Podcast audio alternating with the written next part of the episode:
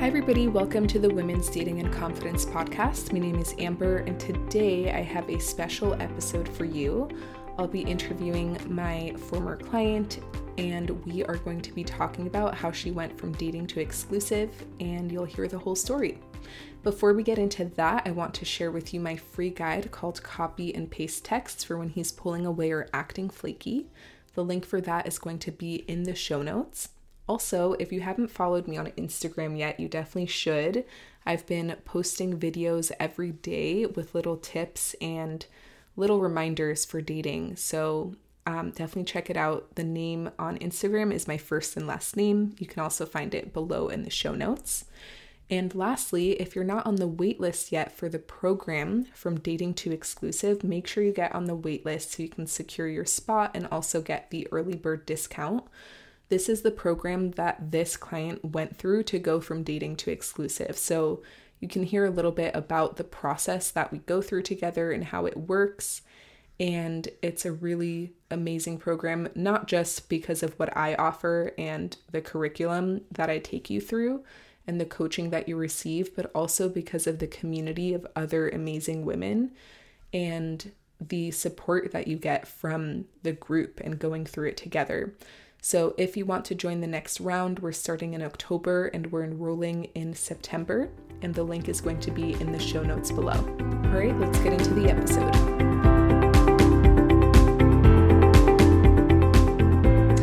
Thank you so much for joining me on the Women's Dating and Confidence podcast. I'm so happy to have you here.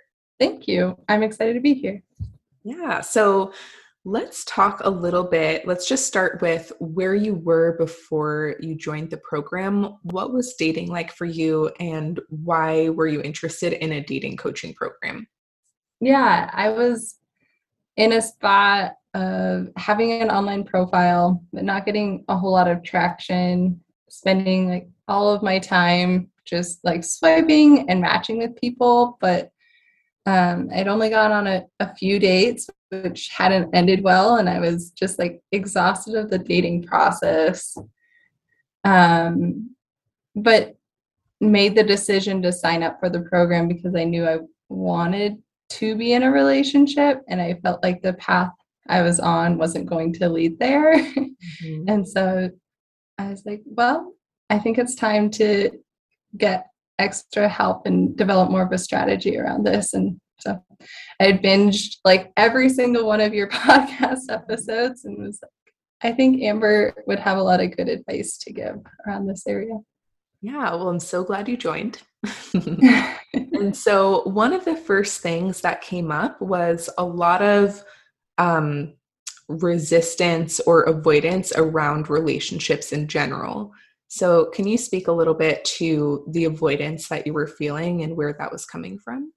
Yeah, I think it was hesitancy to get in another relationship and get have my heart broken. You know, I've had a few relationships like not end how I thought they would, and so I was scared to dive in again um, and have it end in heartbreak. Um, I also don't want to play into the trend of like some of the unhealthy couples or relationships that I see that they're not happy. And I'm like, I don't want that, but I don't know how to create something different. And so it's kind of avoiding getting in a relationship to just avoid failure by never participating in it yeah. at all. Yeah. And um, I also know one thing that played a role in that was your parents' relationship and kind of the messages that you were receiving from your parents. What kinds of things yeah. were you, like what were the messages that you were taught about relationships growing up? I think I received a lot of messages of like nobody's ever really happy in a relationship. Um, it's a lot of cutting the other person down, and eventually you're going to grow tired of them. It's only a matter of time. Mm-hmm. um, and those are like really negative stories to hear yeah and a lot of being okay with stepping into a relationship was writing like a new story around that and deciding what i wanted to take in as truth myself and own it So. Yeah. Even as you just said that, I was like, ugh. yeah.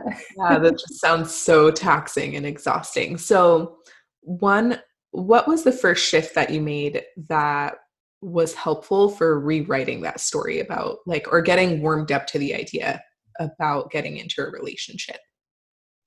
Hmm.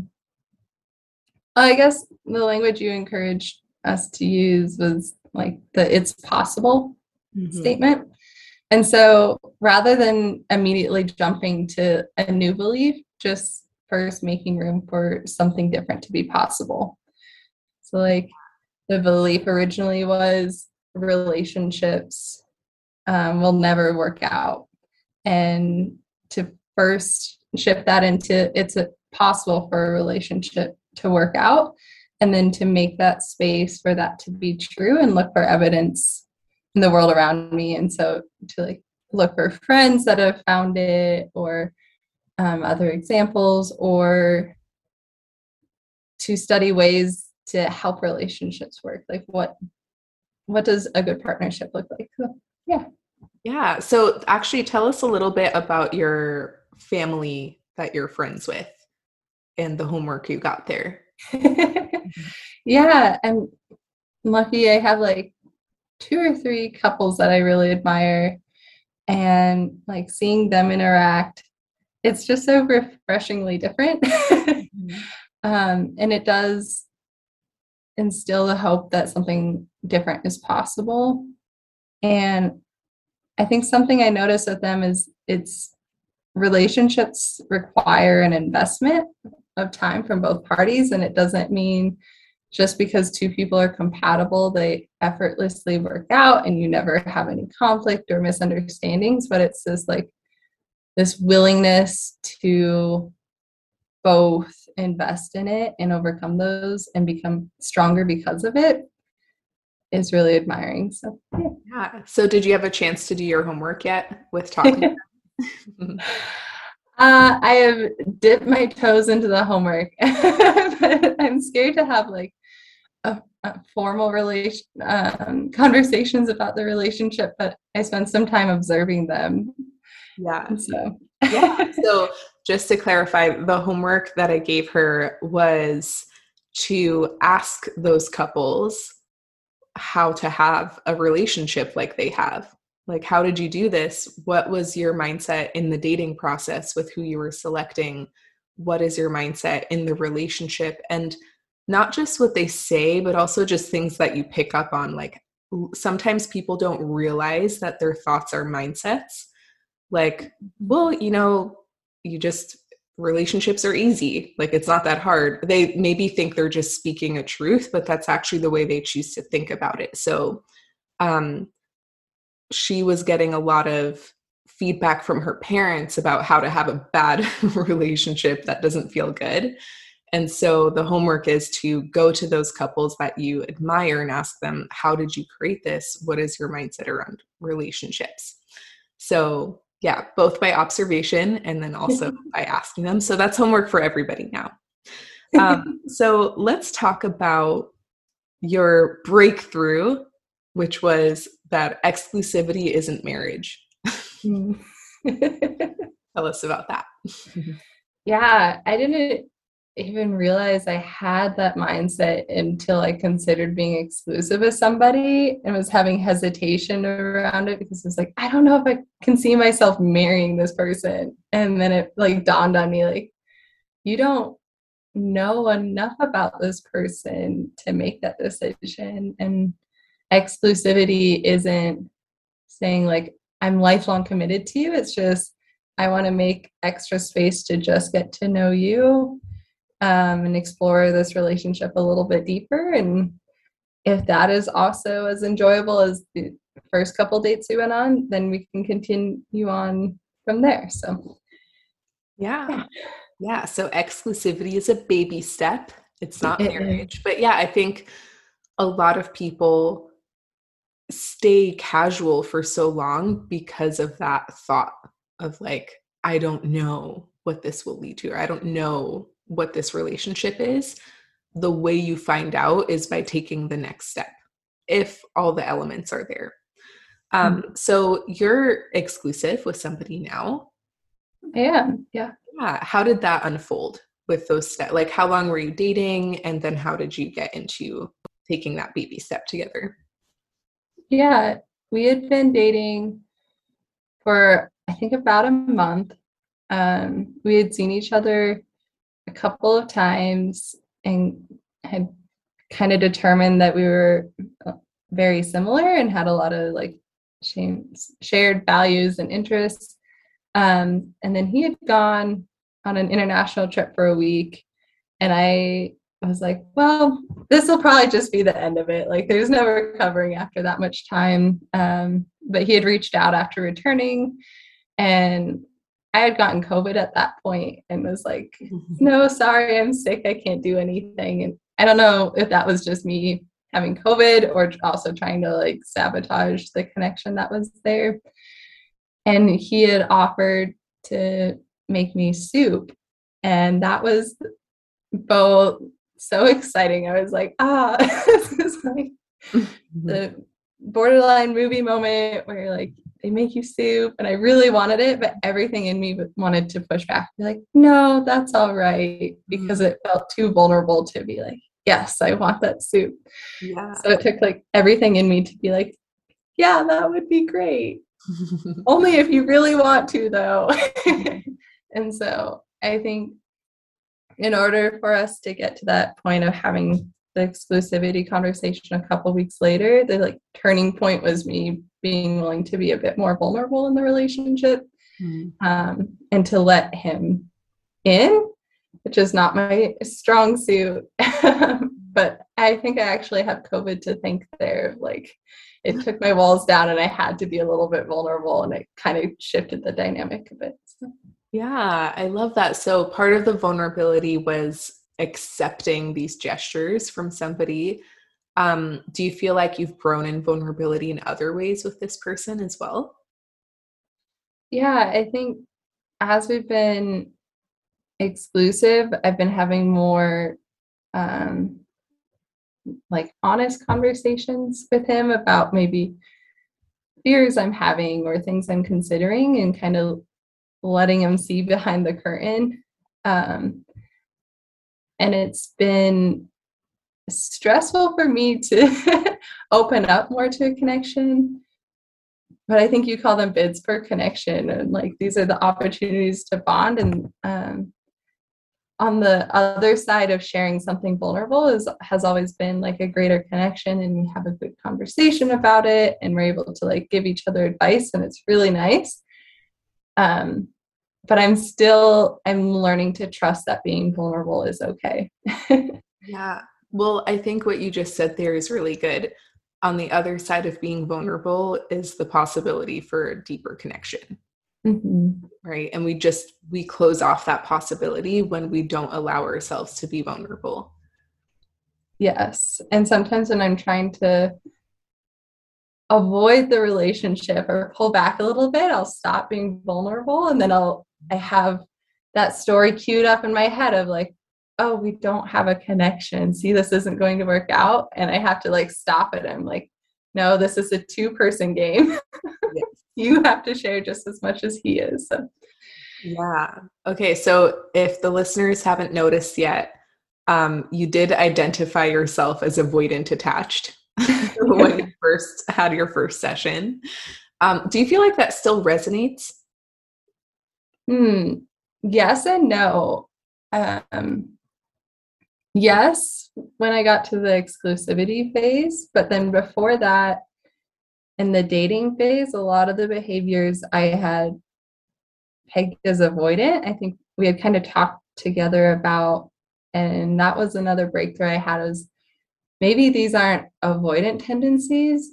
These are just me realizing the other person isn't my match and I want to stop seeing them. Yeah. But in order to avoid that pain of like letting somebody go, I'd be like, oh, I'm just being avoidant. Keep getting to know them.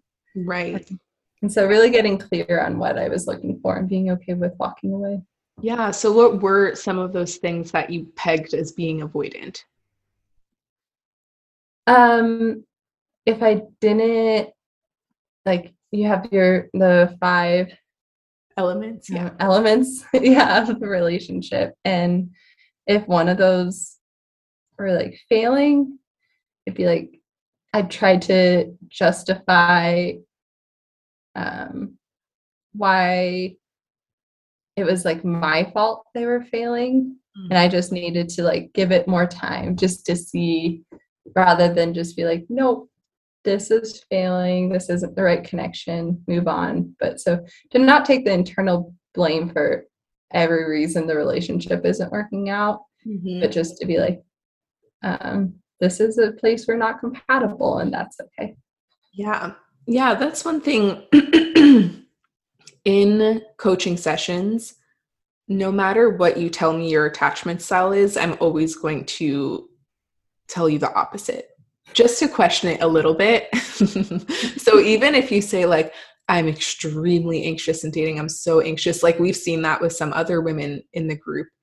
And what I tell them is no, actually you're perfectly attuned to what's mm-hmm. going on in your connection. And same for if you say that you're avoidant, it doesn't mean that you don't have that tendency or like don't run that way. But when people put themselves in that box, it prevents them from being able to make decisions that actually feel right to them because they write off all of their intuitions. Mm-hmm. This is just me being anxious. This is just me being avoidant. And then it's really hard to access okay, but when is it actually me not feeling right in this connection? Like for real. so, yeah, one thing that you worked on was being okay with letting those connections go and um, one thing we were talking about too is the investment fallacy, which I forget the actual term for that, but tell us a little bit about your thought around the investment that you made in connections. Yeah, when I would realize hey, this isn't the right connection, I was scared to let it go because I had already invested some amount of time into it. And so I felt like it would have been a waste to spend a couple hours getting to know this person and then to walk away. And so that caused me to stay longer than I should have. Um, and I think the ultimate mindset shift I had to have in order to walk away from connections is like, it doesn't have to end in exclusivity to be worth something. It could have just been teaching you something else or been like one rung on the ladder getting you to where you wanted to be. Yes. So. That's a really positive mindset. so, what's like an example of something you learned from connections that didn't lead to exclusivity? Um, some of them taught me like energies types I just don't match with. um, others we tried like new hobbies and I learned certain activities that I enjoyed doing and then I would actually like use them on other dates with people like going dancing um, was a new hobby that I kind of picked up. Um, I love it. You became a professional dancer. oh, yes. I've got seven hours of um, training under my belt now. So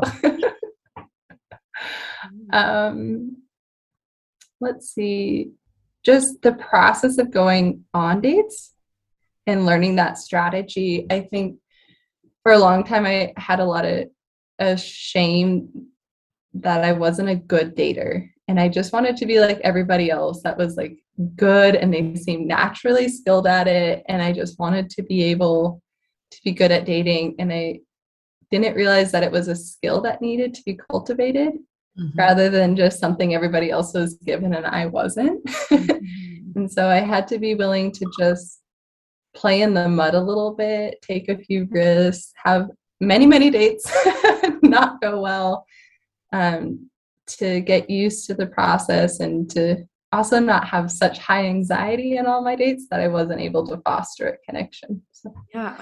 And um, so, one thing that we do in the program is we kind of set the tempo for one date per week. Uh, tell me a little bit about how that affected you. Yeah. Um, when you first shared that the tempo was one date per week, I both thought that was too many and too few. like I thought there's no way I can fit one date a week into my schedule. Like I am just too busy for that. Um, and it turns out that's not true. and then once I had started dating a bit, I had tried to ramp it up to like, okay, I'm getting better at this. I can fit two or three or four into a week. And I quickly realized that's the fast path to burnout. Yes. and so I, I wish I could go back and tell myself, like, no, actually just go on one day a week so that you can um, invest in dating and trying to build this area of your life, but not have to abandon anything else that's going on. Like you can still invest in your friendships and your family and your hobbies and your work. You don't have to let that all go to fit in one 30 minute coffee date yes. a week. So. Yeah. And so tell us a little bit about your exclusive connection now. What is it like? What made you know that you wanted to be exclusive with this person? Yeah, I think I knew I wanted to be exclusive after talking it through with one of my girlfriends. I was like, I don't know if I want to date this person or not. And like, so she was like, okay, let's talk it through. And she was like, everything you're sharing is like a good connection. I'm excited for you about this. And I'm like, but I'm really scared. And she's like, I think you just need to lean into it and see where it goes. And it sounds like everything you're sharing um, describes a good connection. And so I like, I resonated with that of like, just because I'm scared of getting to know somebody deeper, that doesn't justify not getting to know them. And so, um, I don't know, we had enjoyed all of our time together and it was like refreshingly different than a lot of other dynamics I'd explored. And so yeah, I'm I'm excited to be getting to know him. So yeah, yeah that's such a good friend you have, co-coach. yes. Yeah, that's. I mean, that is really good feedback, especially if you do identify as more avoidant in dating. Um, there can be that fear and we have to lean in no matter what your attachment style is like also if you're anxious there's a lot of fear and you lean in and you do it mm-hmm. right so um, of course making sure like with the five elements it's the right person to do that and they you have a good connection and the connection is there it doesn't mean it will resolve all the fear but then you just have the courage to lean in a little bit anyways. So since then how has it been in the connection? It's been good. Um, we've spent a few weekends together and this past weekend was our last weekend apart which was nice to explore giving the relationship space mm-hmm. and what that looks like of um, still having our own lives and parting ways and then coming back together and i was excited or like curious to see how my thoughts would change like while we had this space um and I kind of had to have a, a shift over the weekend rather than just like hyper fixating on like, do you miss him yet? Do you miss him yet? That's the sign that this is the right relationship. If you like miss him and you don't want to be in your life. And it was like, okay, you can like take a little space yourself. Like, even though you're not physically connected right now, you have to be like mentally disconnected um, while you're taking different space so that you can still uh, like I'm an introvert. I need that introvert time. Um, and then it was nice after I actually took that space and did my own thing. Then that desire came in and it was like, now I want to share this with him rather than just like trying to force myself to. Yeah. Yeah, I think that's a really important thing to notice as well, especially if you're introverted, because I've definitely had that. Um, like I remember with a boyfriend, asking him like how much would you like to see each other ideally and he was like well i'd actually like to hang out like every day and i was like mm-hmm. okay i'm good with twice a week it wasn't that I didn't want to get to like every day or and I loved hanging out with him. Um, but I just wasn't there yet and I'm introverted and I need that time and I need that space and I need to do my other things as well. So I just wasn't ready for that. Mm-hmm.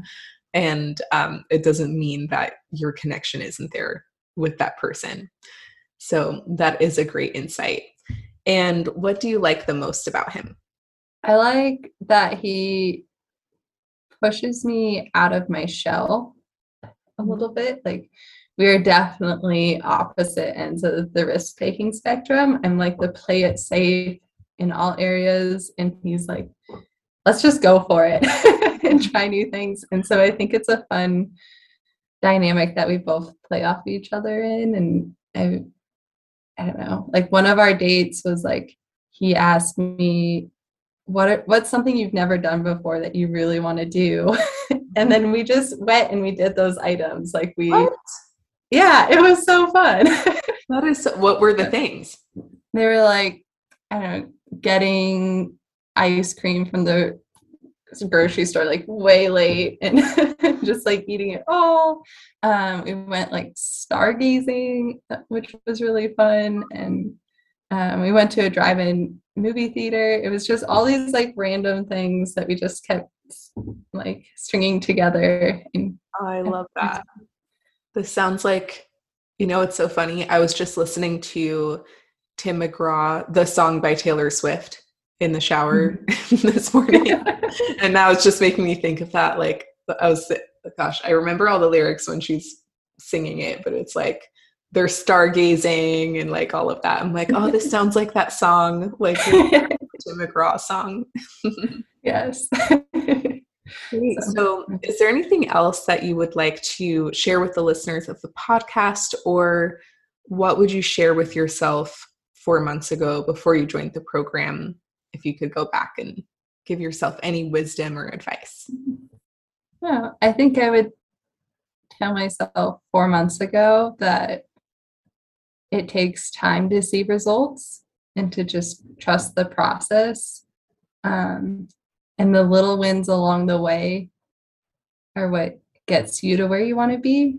And mm-hmm. so, I don't know, like don't shame yourself if you're going slower than you think you are. Like the little lesson that is meant to be learned today, like how to show up on date number two, even though you're scared, or how to have a conversation around a topic that you've never shared before those are all like little wins that are worth celebrating mm-hmm. um, and it's all part of the journey of creating a relationship uh, i think the goal for me at least was to be in a relationship but that doesn't mean that's the only victory that mm-hmm. can come from dating somebody that is so great. And, you know, I'm glad you said that because I just said that to one of the new women who joined the next group. and I was just telling her to um, really like value those little mini, tiny shifts because you'll just be shocked even in a month, like mm-hmm. where that adds up to, or three months, or let alone a year. Right. So, um, I'm really glad that you shared that with everybody. Thank you so much for joining me on the podcast today, and we'll see you next week. Bye. Bye, Amber.